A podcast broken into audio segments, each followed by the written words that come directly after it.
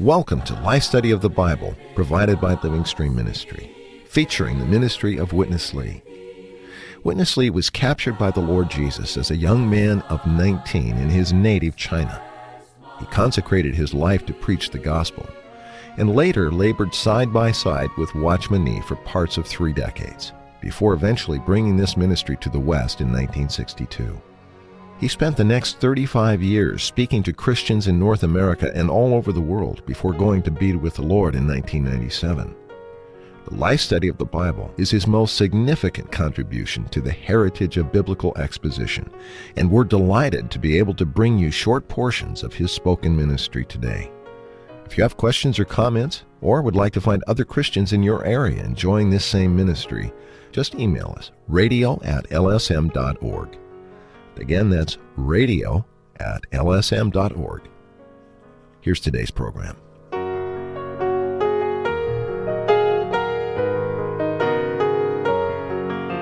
In Exodus, the Lord sent Moses to Pharaoh to demand that Pharaoh release God's people from slavery. But rather than yield to God's demand, Pharaoh rebuffed, even humiliated Moses, the man of God. A predictable discouragement followed, and Moses complained openly to the Lord. But God chose this critical moment to reveal himself in an even greater way to Moses, his called one. Have you seen Jehovah, the great I am, in the midst of your setbacks. Stay with us as we get another view of our Savior God on today's life study of the Bible with Witness Lee, furnished by Living Stream Ministry. Matt Miller is here, and Matt, uh, I always enjoy these times when you and I get kind of share the, the burden together, and I'm really happy to have you. This is an inspirational program today. Thanks, Chris. I'm really glad to be here and share this time with you. Moses was sent by the Lord, we mentioned in the opening, to demand of Pharaoh that he let God's people go. But not only did Pharaoh not obey Moses' word, he seemed to mock him as well. At the end of Exodus 5, Moses even complains audibly to the Lord. And the Lord's response is very interesting. Let me read the last couple of verses of chapter 5, Matt, and then we'll pick up the Lord's response. In verse 22, chapter 5, Moses says, Lord, why have you mistreated this people? Why is it that you have sent me? Ever since I came to Pharaoh to speak in your name, he has mistreated this people, and you have not delivered your people at all. Now, that in itself is striking to me. I don't know how it uh, strikes you, Matt, but here's Moses, the man of God, and he's verbally, you know, uh, venting and letting out his uh, deep frustration, isn't he? He sure is, Chris. And it's easy for us to relate to this in our experience because many times we experience what Moses experienced in Exodus chapter 3 and chapter 4 which were so encouraging. There was he saw God in a burning bush, and we've covered this in previous programs. It was so amazing that God appeared to Moses. Right. And then he gave him the three signs of a called one and there were so many, you know, the, his staff turned into a serpent and he picked up the staff and he got control of it and and he put his hand in it, it became leprous and and the water turned to blood Eventually, Moses goes into Egypt in chapter 5 to give Pharaoh a message. With all that inspirational background from God's appearing to him and even giving him the miraculous background, and yet the response is two complaints and two questions in the verses you just read. Hmm. The two questions are Lord, why have you mistreated this people? Because the result is God's people had to produce the same amount of bricks for Pharaoh without getting the straw. Right. They had to collect their own straw. So the people were mad at Moses that he went to Pharaoh and asked for his uh, Pharaoh, let my people go. Pharaoh basically made things harder on God's people. Number one, and then the second question was, is why is it that you have sent me?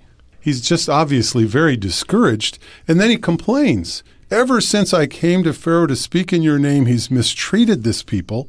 First complaint, and you have not delivered not your delivered people them. at all. Yeah.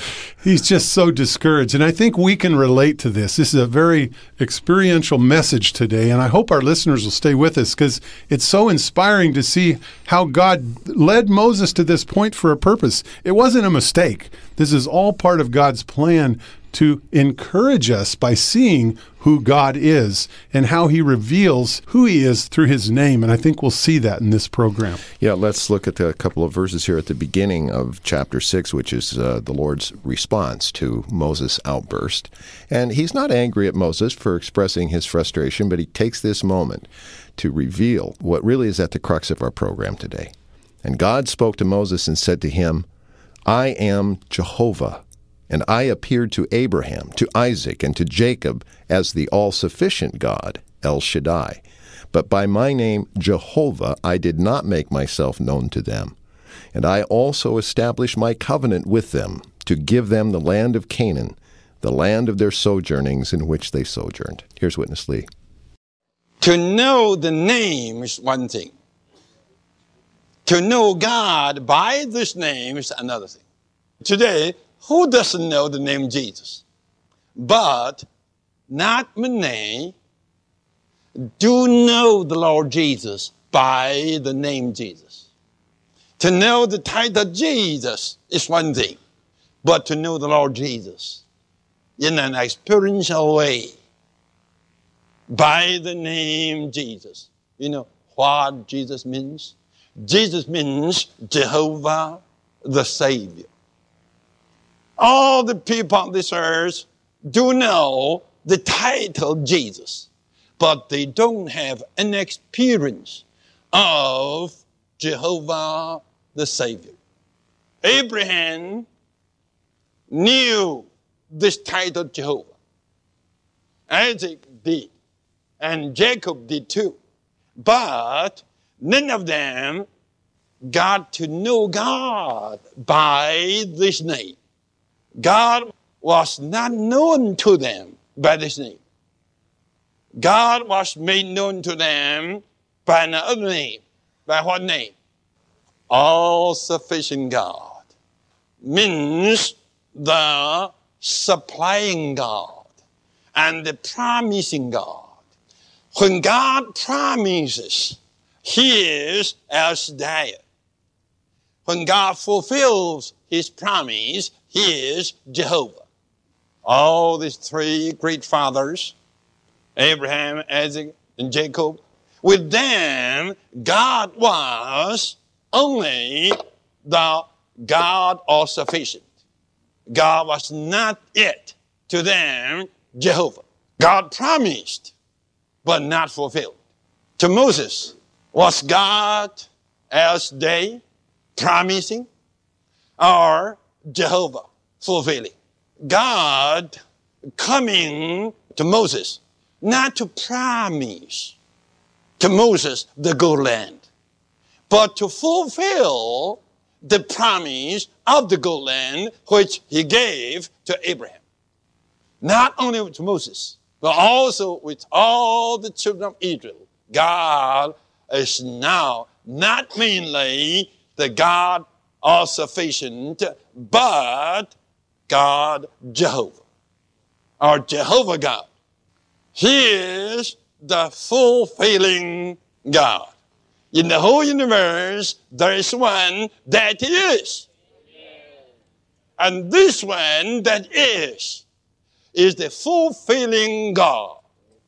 Now the time comes that God is going to fulfill what he promised to the forefathers.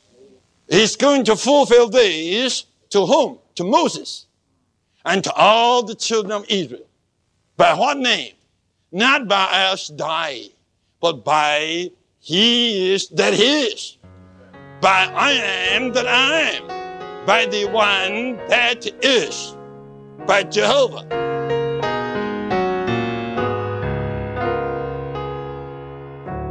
Okay, Matt, let's uh, let's pick up this portion and, and kind of tie it back to where we were at in our conversation before we joined Witness Lee. We have Moses deeply frustrated. He'd you know come back as you explained very well with the setup, and he's got God's word and he's got God's promises, and he's full of faith, ready to go to accomplish God's purpose. And exactly the opposite result is what he's confronted with. And out of that frustration, he sort of erupts before the Lord, complaining and kind of saying, What's up? You know, you told me one thing and something else happened. But really, from what we just heard, I'm convinced the Lord had this in mind the entire time because he had something more to reveal to Moses, didn't he? He did. And the interesting phrase in Exodus chapter 6 is God's answer to Moses is, I am Jehovah. Yeah. Witness Lee's stress here is the two names of God, El Shaddai and Jehovah. And so El Shaddai is the promising God, and Jehovah is the fulfilling God. And he says, I am Jehovah, and I appeared to Abraham, to Isaac, and to Jacob as the all sufficient God, but by my name Jehovah I did not make myself known to them. But actually, when you look back, they had heard the name of Jehovah, but they had never known Jehovah. Right. They had right. never known the fulfilling of the promises. And I think this is a point we want to stress in this program today is that many of us know the name Jehovah. We've heard it. But how many of us have really experienced the one who fulfills the promise? And I hope our listeners would take this one point to heart that they wouldn't have just a knowledge of God, but they could know God in a way that fulfills the promise. And this is what we see in this picture with Moses. It's like you said, all this was a setup. God wanted to make himself known as Jehovah, Right. the one who fulfills. And he wants us to know him as the fulfiller of the promise. I, I appreciate that point that you underscored from Witness Lee's sharing. It's one thing to know the name. You said Jehovah. How many of God's people really know him as Jehovah? Uh, you could go out another layer and say, on the earth, there may not be a better known name than Jesus, which is Jehovah the Savior in its literal translation. So that name is very well known, but how many people actually know him by that name?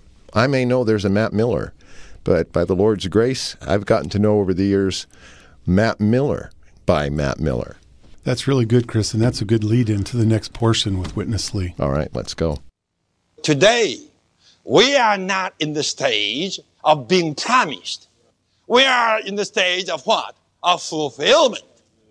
But today, we are short of experiences of knowing the Lord by His name, by the great I am. Today, do you have the fulfillment? Have we really experienced Jehovah in know, today's life?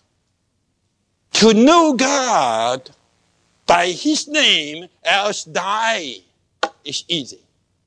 The Lord's rich, the Lord's almighty, the Lord's all sufficient. He's not narrow, He's not stinted, He's rich. Yes, but coming to your daily experience, how about it? Do you have the real experience of Jehovah? I am that I am. You need some experiences to know this name. Over 40 years ago, that was 1933, the church in my hometown was raised up. And I was uh, working in a uh, corporation, incorporated with three companies. I was helping them in taking care of the books. It was quite busy. The Lord was there, and the blessing came, and the number was increasing, and the burden was uh, more and more. So I got the burden to give up my job to serve the Lord with full time. That was close to 50 years ago. There was not such a thing in the whole China. To serve the Lord, not hired by anyone. Then I went to the Lord. I prayed again and again. I couldn't get this thing settled until August 1933. From the first week, the Lord began not to let me go. I couldn't eat well. I couldn't sleep well. I nearly had no heart to do anything. I was considered to give the job or to continue job for three weeks. I just couldn't go on. I couldn't leave by that day. After the prayer meeting that night, I asked two leading ones to stay with me. And I told them I couldn't go on. I just couldn't go on. You two must help me to get this thing solved. Then they promised me that they would go back and pray for me. Then I myself, after 11 in the night, in my study, I went to the Lord. By that time, I didn't have the light. I got to know all the promises. And your Father knows all your need. As long as you seek after His kingdom and His righteousness, whatever you need, He'll add to you. I knew all these promises. But that night, the Lord not only unveiled the word of His to me, but also unveiled Himself to me. By that time, I didn't understand, but now I can recall the Lord unveiled Him to me as the present one.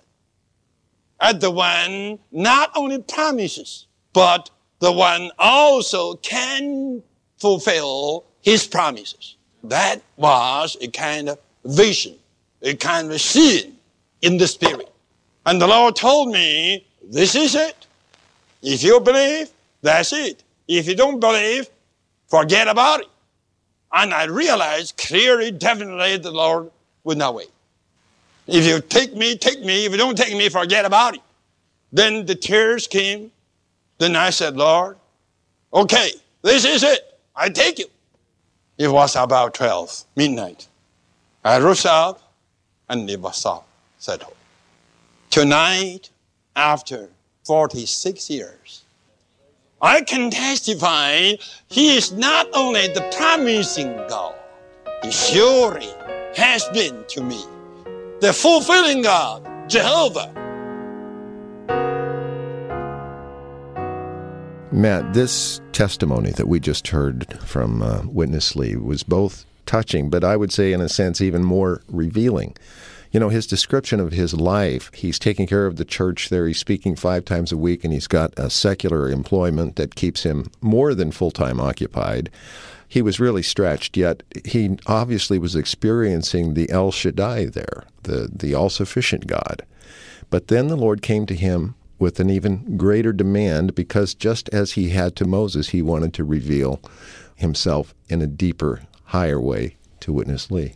Yeah, this, Chris, reminded me of the verse in John 16 when he said, The Spirit of reality will come. I, I just feel like God became real in a deeper way to Witness Lee when he had this experience of being challenged by the Lord. Will you drop your job and trust me and do something that's never been done in, in his concept? He was asked Yeah, to give up yeah. his job and trust the Lord. To he knew the verses. He said, "I knew the promise." I knew the verse in Matthew chapter 6 that if you seek first the kingdom, all these things will be added to you. But it's one thing to know that, and it's another thing for that to be real to you hmm. and allow the Lord to fulfill that promise in your life. And I think uh, this is a great application to Moses' situation in Exodus. He was knowing God's promise, but he needed to know the fulfillment. Okay, we come to the final portion today, and I think this is just an outstanding conclusion. We've been talking about the El Shaddai, who is the God who promises. But in Abraham's experience, there was a point in which the God who had promised everything to him became the God of a covenant. And this transition is something that just should not be missed. Here's Witness Lee. What was given to Abraham? Was that a promise or a covenant? Firstly, in Genesis 12, it was a promise. Then in Genesis 15, the promise became a covenant. And then in Genesis 17, the covenant had a token circumcision. So eventually, what God gave Abraham was not only a promise, but also a covenant. In Hebrew study, God's promise is God's word. When God speaks to us, telling us He will do something for us, This kind of word is a promise. But when the promise became with an oath, and this promise with an oath became a covenant, a contract. Let us read verse 8 in chapter 6 of Exodus. And I will bring you into the land concerning the which I did swear to give it to Abraham, to Isaac, and to Jacob. And I will give you for an heritage. I am Jehovah. You do have, Moses, a covenant. The promise I gave to your forefathers was not merely a promise. It became a covenant already. Why? Because I promised by lifting up my hand. In the New Testament, what was lifted up was not only a hand, but the whole person of the Lord Jesus. When you see the Son of Man lifted up, you will know that I am. The lifting up of the whole person of Jesus was a great, great oath to make all his promises the covenant by him uplifted on the cross. His being uplifted on the cross was a great oath to endorse all his promises, making all his promises no more promises but covenant. The whole New Testament is a testament, a new covenant. It is not a book of teachings. It's not a book of doctrines. It's a contract. Contract endorsed, signed by his being uplifted. Not only so, listen to this. This will surprise you. He was not only uplifted to the cross, he was even to uplifted to third heavens. Amen. Uplifted to the throne. Amen. The one who is sitting on the throne today is the strong symbol of the greatest oath in these two covenants, New Testament, Old Testament, whatever God promised has been endorsed, confirmed by this great oath. Matt, I, I have to confess, when I was preparing for this program and listening to this portion, my first response just automatically after Witness Lee concluded this point was, wow. Particularly how he links this engagement with Moses uh, through the course that we've been tracking today to the Gospel of John and the matter of promises becoming a covenant, a contract, a testament. This is something I think that is deep and high, but yet it's a portion of all God's people, isn't it? It is, Chris, and it applies to us as believers. He is the I am. That was his word to Moses I am. Don't right. be discouraged. This is no problem for me. Yeah. it's like he's, I've got this. Don't worry about it. I am. And the concept that we're touching here is of a covenant, an oath. It's greater than just a promise. So there was a promise to Abraham, Isaac, and Jacob, but now he's coming to Moses with a promise that becomes a covenant. It yeah. becomes an oath, and that's stronger. And then you fast forward to the New Testament in the Gospel of John, chapter 8, and the Lord is saying, When I am lifted up, you yeah. will know.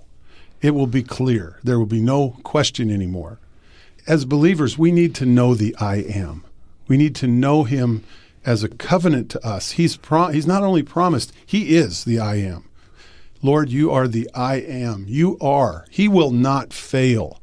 I don't think we can stress this enough. The Lord will not right, fail. Right, right. He is faithful. And just to underscore this fact, in the Gospel of John in chapter 18, when, when Judas came to him with a cohort, that was 600 soldiers, that was a division of the Roman military, and he said, Who are you seeking? And, and they said, We're seeking Jesus. And he said, I am.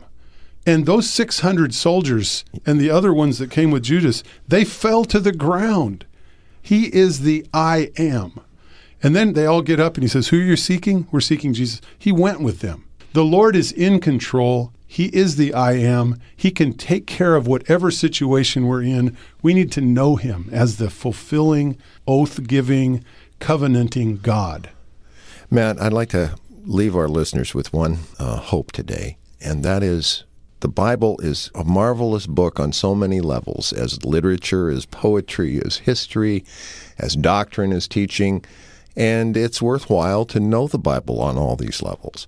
But fundamentally, what we just heard today is that the Bible is not any of those things if it's not foremost a covenant, a secured covenant, God's oath with a seal, with a pledge, with a sign. The I am is the fulfillment of all of the promises that we love to find and read about, whether it's in the Psalms or in the New Testament. But there is such an assurance, not only when he was lifted up on the cross as the brass serpent, but further, when he was lifted to the very third heavens and sits there today at the right hand of God the Father, that is the assurance that this is a covenant of the very God himself. Amen, Chris. And if we would look at this Christ, as Hebrews chapter 12 says, looking away Way unto, unto Jesus. Jesus, right. He's the author and perfecter of our faith. If we're looking at our situation, if Moses had just looked at the discouragement, they may have never gotten out of Egypt.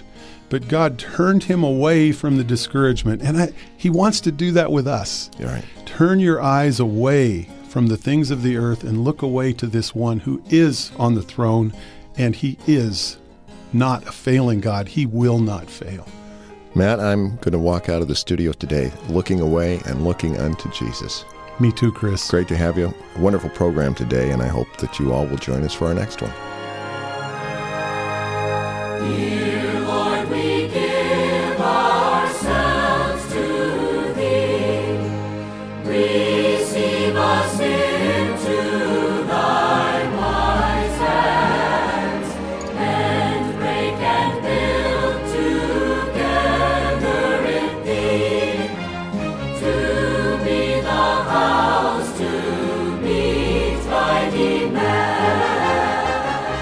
Thank you for listening to Life Study of the Bible with Witness Lee, brought to you by Living Stream Ministry. Witness Lee spent seven decades in the 20th century speaking Christ, first in Asia and then North America, eventually all over the world. The culmination of those 70 years of ministry was his life study of the Bible, an exhaustive exposition of the entire Scriptures. This unique commentary focuses on how Christ can be life to man in an experiential and practical way. These programs encapsulate Witness Lee speaking, but to get the complete riches, visit lifestudy.com. From there, you can read all of the Life Study messages in their entirety or download any of our more than 1,700 audio programs at no cost. Again, that website is lifestudy.com. Thanks for listening.